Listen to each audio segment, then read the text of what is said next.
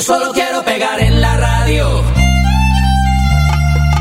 Yo solo quiero pegar en la radio.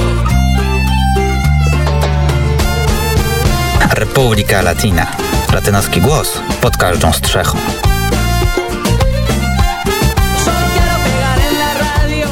I pod strzechą Radia Wnet na krakowskim przedmieściu również Zbyszek Dąbrowski w studio. Witam cię bardzo serdecznie. Dzień dobry, mój buenas tardes. E, no i tutaj Magda powiedziała, że mamy zacząć od e, dwustulecia niepodległości no tak, Brazylii. Tak, no by tak, wypadało. Brazylia święto niepodległości. Rzeczywiście no, najwa- jeden z no, najważniejszych krajów, a na pewno największy terytorialnie kraj Ameryki Łacińskiej. E, dwustulecie niepodległości, chociaż to niepodległość to też było różnie i to nie była taka droga, jak na przykład em, przeszło ją kraje hiszpańskojęzyczne. Przypomnę, Brazylia to jest kraj portugalskojęzyczny. E, Natomiast e, warto wspomnieć, że Brazylia była też jednym z pierwszych krajów, który uznał niepodległość Polski. W zasadzie, kiedy Polska, ta niepodległość w 1919 1918 roku mm, rodziła się, e, to mm, Brazylia już powiedziała, chcemy niepodległej Polski. I proszę Państwa, ja nie będę dzisiaj mówił o niepodległości Brazylii, ale zaproszę Państwa na panel dyskusyjny mm, festiwalu Bom Dia Brasil, który rozpoczyna się już jutro. Panel dyskusyjny również jutro w, od godziny 16 do godziny 19 e, w pracowni artystycznej Domu Kultury Śródmieście przy ulicy Foksal 11 i tam na pewno dowiecie się Państwo bardzo dużo informacji właśnie na temat e, niepodległości Brazylii, historii Brazylii. Po prostu zapraszamy. Zapraszamy serdecznie. Proszę sobie zapisać jutro 16-19. A my teraz przeniesiemy się do Chile, do e, serwisem informacyjnym. E, Być może słyszeli Państwo, być, jeżeli Państwo nie słyszeli, to słyszycie teraz po raz pierwszy. E, niedziela, e, 4 e, września, referendum konstytucyjne w sprawie przyjęcia projektu nowej konstytucji w Chile. E, być może jedno z najważniejszych referendów w historii tego kraju. E, referendum, które niestety albo stety, to zależy od punktu widzenia, nie powiodło się. To znaczy, zostało przeprowadzone, e, wzięła w nim udział rekordowa e, liczba mieszkańców, to znaczy około 13 milionów Chilijczyków. Jeżeli weźmiemy sobie wszystkich Chilijczyków, że jest ich niecałe 20 milionów, no to mamy tutaj prawie 70%, 70% frekwencję. W dodatku, proszę Państwa, to była jedna z największych w ogóle frekwencji e, Chilijczyków, powiedzmy od upadku e, dyktatury Pinocheta, wyższa niż drugiej turze wyborów prezydenckich w ubiegłym roku. No i Chilijczycy powiedzieli, nie chcemy, nie, chcemy nowej e, konstytucji. 68, e, niecałe 68% e, odrzuciło e, ten e, projekt. E, Nieco ponad 32% Chilijczyków powiedziało, że jest za projektem nowej konstytucji. Dlaczego? Dlatego, że przede wszystkim ten e, projekt był dosyć wadliwy. Tutaj Muszę powiedzieć, że wczoraj i przedwczoraj przeczytałem kilka analiz e, dotyczących e, dlaczego e, projekt został odrzucony. Znaczy, oczywiście pozostawiamy na boku olbrzymią grupę i propagandę całą przeciwko przyjęciu, e, przyjęciu e, projektu nowej konstytucji. Ale przede wszystkim tak. E, Przypomnę Państwu rok 2020, wybory do e, ciała konstytucyjnego, które miało, przyje, e, e, miało przygotować ten projekt. To było e, ciało konstytucyjne, de facto wygrała lewica. Taka bym powiedział bardzo progresywna, która no niestety no miała, znaczy ja powiem tak, te projekty niektóre były bardzo ciekawe, bo jednak powiedzmy sobie szczerze, Chile jest krajem, w którym ta niesprawiedliwość społeczna, to zróżnicowanie społeczne jest bardzo silne. Chile jest krajem, w którym na przykład mamy płatną edukację i przypomnijcie sobie Państwo protesty studenckie w e, ubiegłych dekadach, e, które mówiły chcemy reformy i ta reforma miała być prowadzona w nowej konstytucji.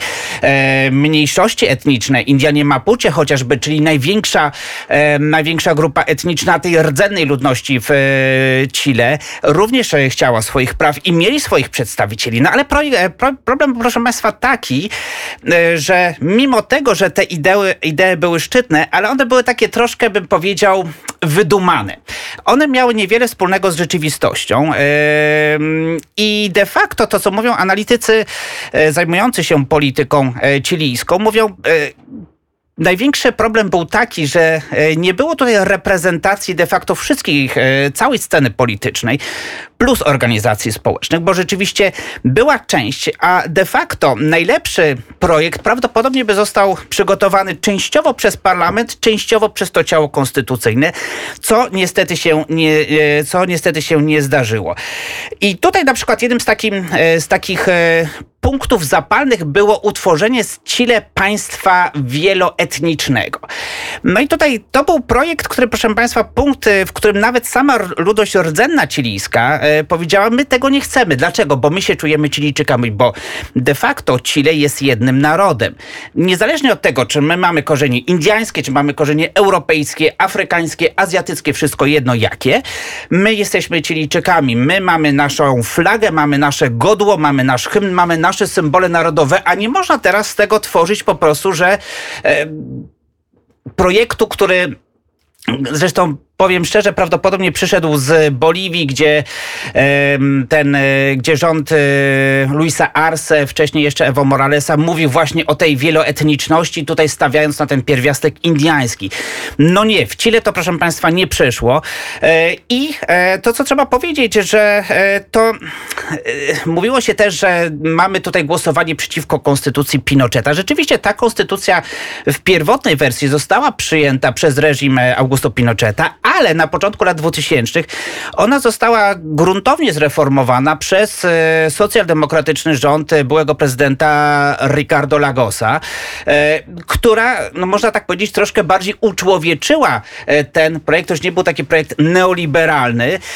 No, Gabriel, Gabriel Boric to już jest taka lewica twarda, już nie, nie socjaldemokracja, już nie centrolewica, ale lewica. No w każdym razie Gabriel Boric tutaj można powiedzieć, że wyszedł z twarzą, pomimo tego, że na przykład Nicolas Maduro powiedział, że to pokazało, że Gabriel Boric nie ma władzy. No nie, proszę Państwa, bo e, okazuje się, że e, Gabriel Boric powiedział tak, Chilijczycy pokazali, że są społeczeństwem demokratycznym. Przyjmujemy porażkę, będziemy pracować nad nowym projektem, ale chcemy, żeby to było przyjęte już przez parlament i wszystkimi siłami społecznymi. Więcej, proszę Państwa, informacji na temat e, problemów e, z nową konstytucją w niedzielę o godzinie 22 w Republika Latina. No ale jeszcze mamy jakieś informacje? Mamy jeszcze informacje, tak jest. Mamy jeszcze informacje takie krótsze już e, z Kuby. Kryzys emigracyjny. Proszę Państwa, Kubańczycy znowu e, opuszczają wyspę. No, można było powiedzieć nic nowego. W każdym razie e, Kuba zmaga się z kryzysem ekonomicznym, z największym kryzysem ekonomiczno-społecznym, można powiedzieć, od trzech dekad. E, I Kubańczycy po prostu nie chcą mieszkać. Brakuje żywności, brakuje leków, mamy bardzo niepewną sytuację społeczną. Kubańczycy uciekają. Teoretycznie najłatwiejszą drogą jest kupno biletu do Nikaragui, bo Nikaragua nie wymaga wiz od Kubańczyków i dalej, że tak powiem, przez zieloną granicę do Stanów Zjednoczonych. No ale to, proszę Państwa, jest koszt około 12 tysięcy dolarów od osoby, w związku z tym mało kogo na to stać. W związku z tym Kubańczycy e, wybierają ponownie tę starą, sprawdzoną metodę, czyli uciekanie po prostu no, takimi własno, e, własnoręcznie stworzonymi łódkami, łódeczkami, stateczkami, wszystko jedno. Mimo tego, że e, Straż Graniczna ich zawraca, ale uciekają w stronę Florydy. No i niestety, proszę Państwa, to jest droga bardzo ryzykowna. Już od października ubiegłego roku, czyli przez cały rok zginęło około ponad 60 osób nie wiem ile dokładnie, ale w każdym razie no są, to, są to dosyć wysokie liczby. No na, na sam koniec, proszę Państwa, e, ekologia w wydaniu kolumbijskim, chociaż myślę, że troszkę nam znana w mm, perspektywie tego, co miało miejsce w ostatnich e, tygodniach w Polsce. Mówię tutaj o zatruciu, e, o zatruciu Odry. Tutaj tym razem mówimy o rzece Caquetá w prowincji Cundinamarca na południu kraju, na południu Kolumbii.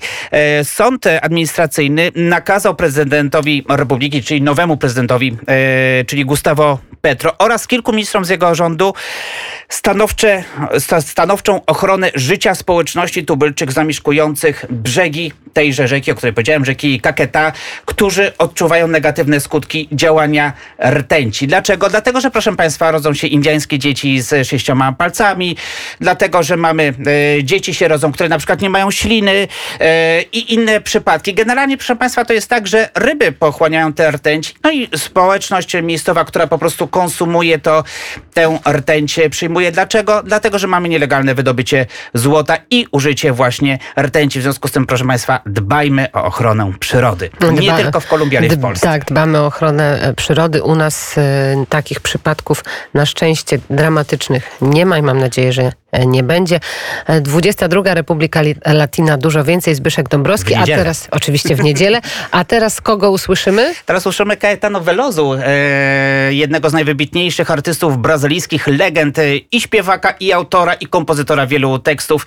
Caetano Velozu to jest po prostu marka sama w sobie, jeden z twórców Nowa Muzyka Brasileira. Słuchamy.